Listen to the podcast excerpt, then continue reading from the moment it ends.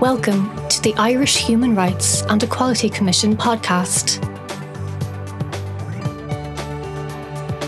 In this podcast, we'll explore the issue of hate speech in the digital public sphere.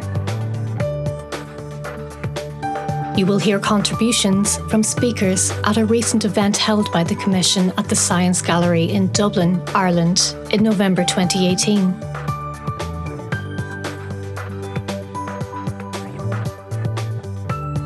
The event brought together experts from the worlds of law, academia, media, journalism, and tech to discuss online hate speech in the Irish context.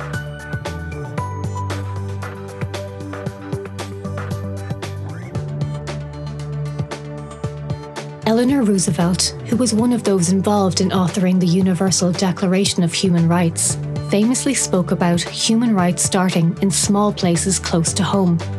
In 1948, Roosevelt could not have envisaged the digital revolution that we've witnessed, or the fact that hate speech online can now be automated and targeted at individuals.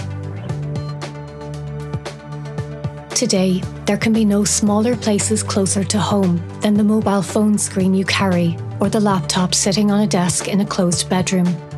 97% of consumers in Ireland have access to either a smartphone or tablet, and 98% of smartphone owners use their devices daily. Dr. Cindy Joyce from the University of Limerick it's it's a great platform for the young people because it has it has I suppose in one way it has built their confidence in different aspects, connecting with their own community, connecting with um, people from their own community that are in different locations, and you know bringing um, kind of um, those connections and that pride with the community. But then the other side of it is the negative um, aspect of it, where you have those those comments. It affects their everyday life, I think, because particularly the young travellers when they're on um, Twitter and Facebook and and um, other social media platforms, you know, they're seeing every single day they're seeing some negative comments about their community, and it's it's so normalised that they just kind of slide through it. You know, um, it's it's rarely reported, um, because if if if if the community had to report everything that that was on there, you'd want to spend nearly 24 hours on on the platforms reporting. The media are just ridiculous. Like um, comments that that that say like that the community should be should be exterminated, um, calling the children feral, rodents, parasites, you know, all these words, um, talking about throwing us all into the sea, um, talking about burning caravans. When we talk about the spread of racism and intolerance online, it's important to remind ourselves that we are not talking about an abstract idea. Toxic discourse, even when online, can have a real world, oppressive, and damaging effect on those who fall victim to it. Hate speech can cause people to withdraw from society, to avoid expressing their identity. Hate speech can also carry a powerful message beyond those directly targeted impacting an entire community. When such expression becomes normalised in the public sphere, on the airwaves, and in the wider media, that impact is compounded. Most of the comments that are on Facebook, for example, they're done by adults. You know, it's not other kids. Like, of course, you have a few other kids that that um, that are negatively commenting on things, but it's mostly adults that are commenting. So you have adults commenting about children in the community, and I suppose that internalizes that message of being inferior. Um, kind of internalizes within the community and it brings on I suppose a lot of um, mental health issues you know because they're they're thinking about who they are. And it's very difficult to like we're a really proud community but it's very difficult to be proud when you have negative comments continuously at your community as if your community um, was some type of inferior group in society. Emma dabiri social historian broadcaster and writer. I went on newsnight and i spoke about cultural appropriation. The backlash against that like from the uk was absolutely, absolutely wild. Like I've never experienced like such an avalanche of just of, of just hate and also very extreme stuff as well. And I think because I'd written the piece about um, being Irish and not being white a week before, all of the people that were coming for me for the cultural appropriation thing Googled me and saw this piece and started reacting like extremely kind of like violently to um, my um, kind of claiming of Irishness. And that's when all these kind of like white supremacists, American white supremacists kind of came out of the woodwork. And I was just like, oh wow, this is like, this is like a big thing online. I don't think I'd come to their attention before.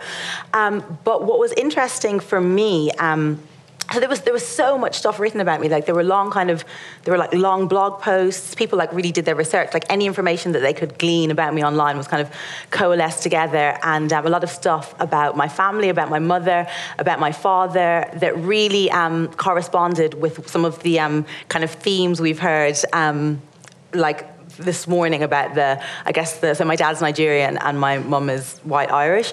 And um, yeah, just a lot of those ideas about like African men, black men, kind of the types of Irish women that would have children with them, and how those offspring, me, could never be Irish. But this was not phrased in such such a polite way. One of the Commission's statutory functions is to encourage intercultural understanding. At its most basic, intercultural understanding involves us moving one step beyond the concept of the multicultural.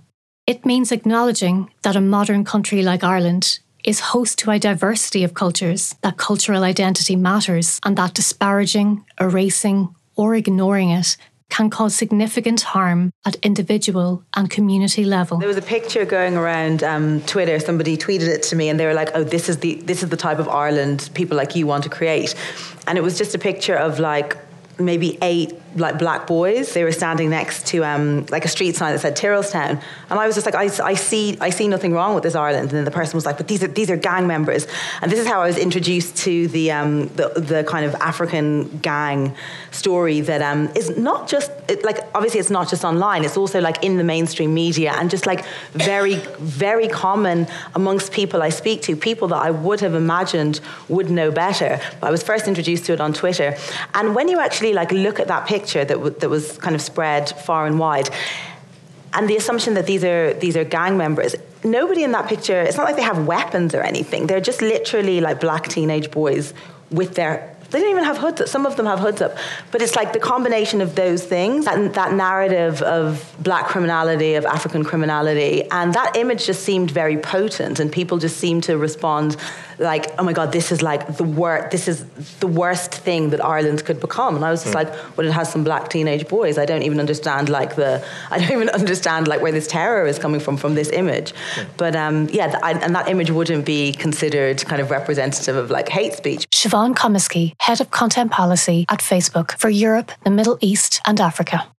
My team is the content policy team at Facebook. So we're the team that creates the community standards, and they're the rules for what you can and cannot share on Facebook. There is a huge amount of people using our site. 1.5 billion people come to Facebook every day, and that number increases to 2.5 billion when you go uh, when you look at this figure on a monthly basis. So there's a huge amount of content on Facebook, and most people come there to share very positive things. Uh, what my team is responsible for is when that uh, content is harmful. And we create the community standards as a result. Uh, my team is based in 10 offices around the world. Uh, we hire people from a variety of different backgrounds. Um, on my team in Dublin alone, uh, nobody on the team shares the same nationality. They're all from many different places in the world. They also come from very many different uh, working backgrounds. So we hire people from politics, we hire people with an NGO background. Um, our uh, lead of the team globally is a former prosecution lawyer, uh, and as you heard earlier, I'm a former human rights lawyer. So we, we hire a great diverse group of people to work on the community standards, but we don't develop them by ourselves. We develop them with a large number of people inside and outside of Facebook. We do that at a bi weekly meeting that is called the Content Standards Forum. That's an internal meeting at Facebook where someone on my team will come with an idea to change the policy. That idea could have come from an NGO that we work with, it could have come from things that the content reviewers are seeing in their queues they will come to this meeting and say, heads up, I'm going to make an update, for example, to our hate speech policy or our suicide prevention policy. uh, is anybody interested in, on this in joining this working group? And so you will have people from engineering and legal on there. You will have public policy people and others. They will join this working group, and that's where the real work happens. And they create a number of options for improving the policy that then goes to external third party groups. So nothing that goes through this content standards forum process goes through it without going to external third party experts. So we've worked uh, with a number of non governmental organisations, child safety organisations, and a number of academics and think tanks. Um, once they have approved a particular recommendation, we'll go back to the group and that will become a live policy. When it becomes a live policy, we update our public facing community standards and we also push that out to our content reviewers. We have thousands of content reviewers based all over the world uh, and a large contingent here in Dublin. And they will then start to operationalise that policy. To tell you then a little bit about how content review works, we use a combination of technology and human review when we're looking at content. So Automation is very useful to us in sorting the millions of reports that we receive. Um, we receive millions of reports every week and automation will sort them to make sure they go to the right person. So if it's on a child safety issue, that it goes to the child safety expert. Um, if it is from a particular language and it is a bullying or a hate speech issue, that will go to a native speaker. So we don't hire people who just happen to speak French as a second language to review French content. We hire native French people who can understand the context and nuance of language. Um, automation has been really useful to us, and AI has been really useful to us. And 99% of the terrorist content we see, uh, we sorry, that we delete, we delete before anybody ever reports it.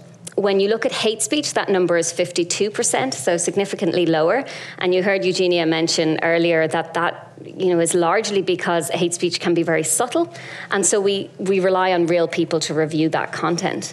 Um, we formerly had 10,000 people working across safety and security at Facebook at the beginning of this year. We now have 30,000 people working on safety and security across the company, and about half of those are content reviewers.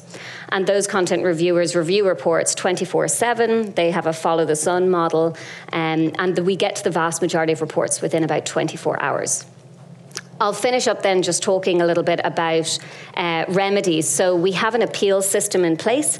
Um, so if your content is removed, you can appeal that. We've had that in place for a long time around. Um, uh, groups and pages and larger, what we would call objects. We now have that at a content level for posts and videos and things like that for things like nudity and hate speech.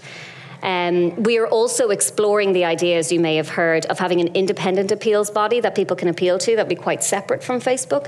Um, and if you're unhappy with our decision, you could appeal to them. That's at nascent stages. We hope to get to that um, within about a year. Uh, and then finally, on the issue of transparency, we have a transparency report uh, where some of those numbers that I've spoken to, you can find them there around how much content we remove. So, in the first three months of this year, we removed 2.5 million pieces of hate speech from the platform. Uh, all of those figures are um, available there to view. We also, our community standards last April, we made them public. So our community standards now contain a combination of our external facing community standards, but also what our internal reviewers actually use. So you can see in there a very detailed definition of hate speech, uh, which includes 10 protected characteristics, which is quite a lot, uh, including disability and disease. So we're ahead of, of some countries on that. Um, ethnicity is protected in there, and travellers have always been recognised as an ethnicity by Facebook from long before I started working there in 2012. Um, we also, our content standards forum, so we've had a number of external uh, people come and view that meeting where I said we create the policies, including the UN Special Rapporteur on Freedom of Expression. He has joined that meeting. Um, we also get audited under the Global Network Initiative, which is the UN guiding principles uh, for businesses translated into uh, internet companies' use. And finally, just to mention the European Code of Conduct on Hate Speech that Tarlach mentioned earlier, um, we are signed up to that and uh, we removed 79% of reported hate speech content, 89% of that we removed within 24 hours. So that's just some of the initiatives um, that we are doing. Recent international developments represent an increasingly urgent challenge for our society and democracy.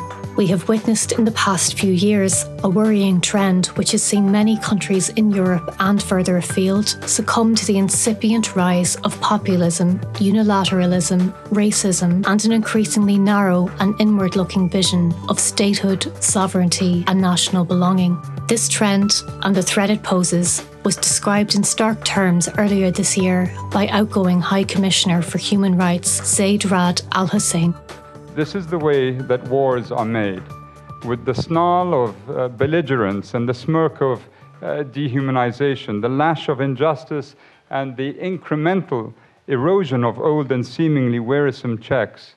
The path of violence is made up of the unreckoned consequences of banal incidental brutality seeping into the political landscape. It is shaped by leadership that is both thuggish and infantile, petulant, cultivating grievances in order to reap votes and sowing humiliation, oppression, hatred, and disregard for the greater common good. And here is one lesson intolerance is an insatiable machine its wheels, once they begin to function at a certain amplitude, become uncontrollable, grinding deeper, more cruelly and widely. First, one group of people is singled out for hatred. Next, it will be more, and then more, as the machine for exclusion accelerates into violence and into civil and international warfare, feeding always on its own rage, a growing frenzy of grievance and blaming. As that tension begins to peak, no obvious mechanism exists that is capable of decompressing and controlling its intensity. Because the machine functions on an emotional level that has very little contact with reason. Release may only come after tremendous violence. This, in the human rights community, is something we have witnessed time and again. The role of the digital public sphere in this trend has been unmistakable. The potential for intolerance online to shape the public debate and the resulting political debate offline is becoming one of the hallmarks of the digital age. Dr. Eugenia Siapera from the School of Communications at Dublin City University the trigger events that we identified, uh, high profile events, were uh, the case of Ibrahim Halawa, that kind of like triggered all these discussions about who qualifies to describe themselves as Irish. Also, uh, events or, or posts or anything that has to do with housing and welfare, and here we can see the effects of austerity, uh, would trigger uh, racially toxic speech. Uh, any news articles on travelers and Roma communities, on Muslims, refugees, and immigration, these would be typical triggers triggers and terrorism as well. Not only not only was like the, the hate speech on social media throughout those two to three weeks, it was bombarded. But w- as a community, we were bombarded not only with the social media platforms, but with mainstream mainstream media as well, um, newspaper articles, radio, um, television, and I suppose um, outside of that as well, it was. Um, we were bombarded with negative um, comments as well in our everyday life. So I think that it was a triple kind of. We had the social media, we had the mainstream mainstream media, and we had, um, I suppose, the physical world itself kind of coming down on top of us as a community, bombarding us with these negative um, comments and ideas. And I suppose, as I said earlier, because anti traveller racism is so embedded in society, it's seen that it's not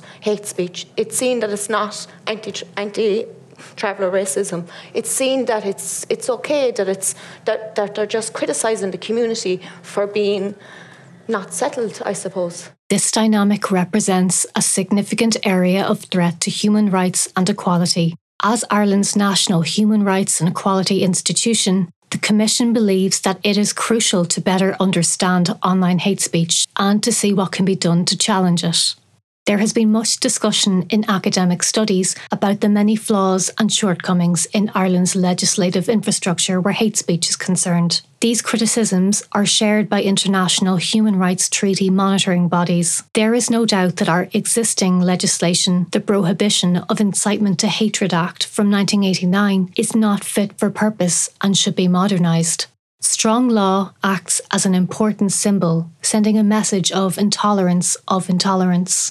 Dr. Tarlach McGonagle from the Institute for Information Law at the University of Amsterdam. In calibrating appropriate responses to counter hate speech, it's, it's important to look at the proportionality of those responses uh, in terms of freedom of expression and other rights, but also their effectiveness, that they actually uh, serve their intended purposes for the victims and targets of hate speech. If you look at the physical world, we're regulated. You can't just go out in the street there and start with your racist speech without something happening, without you being, um, I suppose, um, uh, I suppose, called out on it and um, uh, uh, um, reported to the police station. You know, in the physical world, but it doesn't happen online. You know, so so it's like, what's the difference in um, freedom of expression uh, if we're on the digital platform and if we're on the phys- in, in in the physical world itself? We recently announced we're working with the French government on a, a, cooperative effort around regulation because we know that regulation is coming. We know that it's something that, that, that people want and that is potentially very good for the community of people who use Facebook. So, what we want to do is make sure that that's smart regulation. So, what we're going to do is we're working with the French government to find out what is it that the regulators want, what is it that they're interested in, and what are their needs, and also to show them a little bit about what we currently do uh, to find out if that is uh, sufficient or what they think is lacking. Um, and I think hate speech is the most interesting area in which to do that, and that's where we're starting because there is no commonly agreed definition of hate speech. If you take the European Code of Conduct, we're um, complying with that, but even within Europe, there's no agreed definition of hate speech. So it falls to us then to define it because we don't want to allow hate speech on our platform. So we do that very carefully with ac- experts and academics in order to make sure that we have a rule that works for our site. Um, but regulation definitely has a role to play here as well. While it's true that we can legislate away intolerance, a focus on absolutes can close down a more fruitful and nuanced debate about culture and norms. Cultural change is possible, and new norms can be established, particularly by those with power and influence. I think it's very important, besides the regulatory uh, approaches, to also look at the power of information, education, uh, and awareness raising. Uh, very often the results achieved by those um, strategies are, are, are not instantly tangible. They're more long term solutions, but they're absolutely crucial if you're trying to create a shared space in which people can, can express opposing viewpoints, but in a way that is respectful of each other. And, and uh, I think that's a key for a pluralist society. I think that um, the social media platforms, I think that um, the employees there need to be need to be trained first of all because um, the majority of comments like that that I report on platforms are, are um, I get messages back um, saying that it doesn't go go um, against their community standards. It seems that I suppose the people working on these platforms just don't understand what hate speech is. They don't understand um, anything about the community, uh, about minorities, um, or I suppose particularly my community, um, because um, I suppose, like when I talk to international people, I suppose the majority of them wouldn't even hear of my community. So we've kind of been neglected as well, not only in history but in policy as well. We've been neglected, and that feeds into from the top. It feeds down to the bottom to the everyday person that uh, that perhaps um, have grown up with this embedded anti-traveller racism that it's okay to speak like that about a community. So I think that people working in those areas need to be. Um, need to be trained um, in anti, anti, anti-traveller racism, particularly in Ireland. And um, I suppose they, they also need to be aware of the different types of um, racial slurs that there is that needs to be taken down and be aware not only of direct hate speech comments, but a lot of people, I suppose, on social media platforms have gotten around, um, I suppose, direct hate speech and have um, comments um, that are um, insinuating um, different um, types of hostility, but uh, it can't be directly seen as hate speech. So, for example, like you might have something, uh, a news uh, paper article or something about my community, whatever it may be. Um, it could be accommodation, it could be ed- education, it could be whatever maybe for that then to kind of feed into social media what's happening in, in, in on the ground like we had a lot of um, our young people going into schools listening to um, listening to how the, the community should be um, forced um, into um, into settlement, and like you, you had children um, being called names um, such as the word knacker. Um, you had children being told that, like, being told things like uh, derogatory comments towards the culture, you know, towards the culture of like, like you had some children being called horse, for example, you know, which is um, really um, a negative kind of um, tonation towards the community.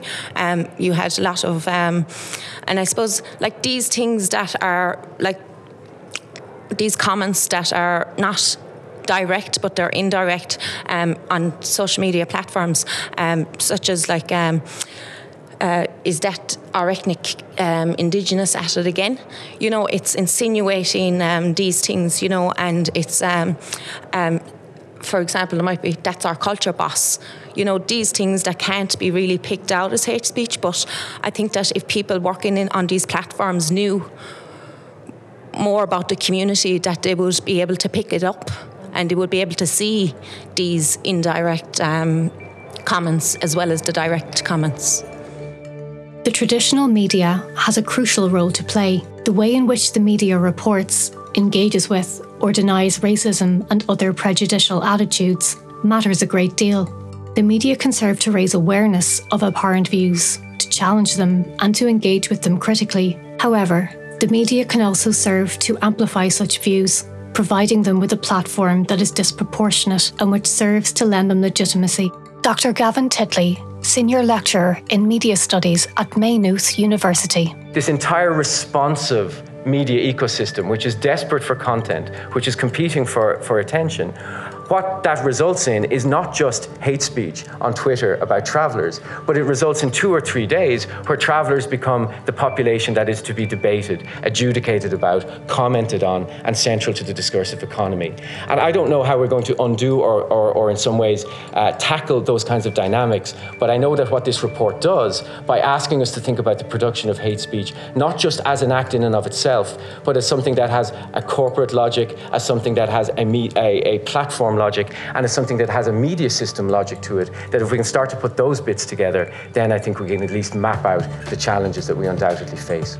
To meet these challenges will require a society wide focus, a collective investment in challenging the underlying ideologies which underpin prejudice, a fostering of a more civil public sphere, both on and offline.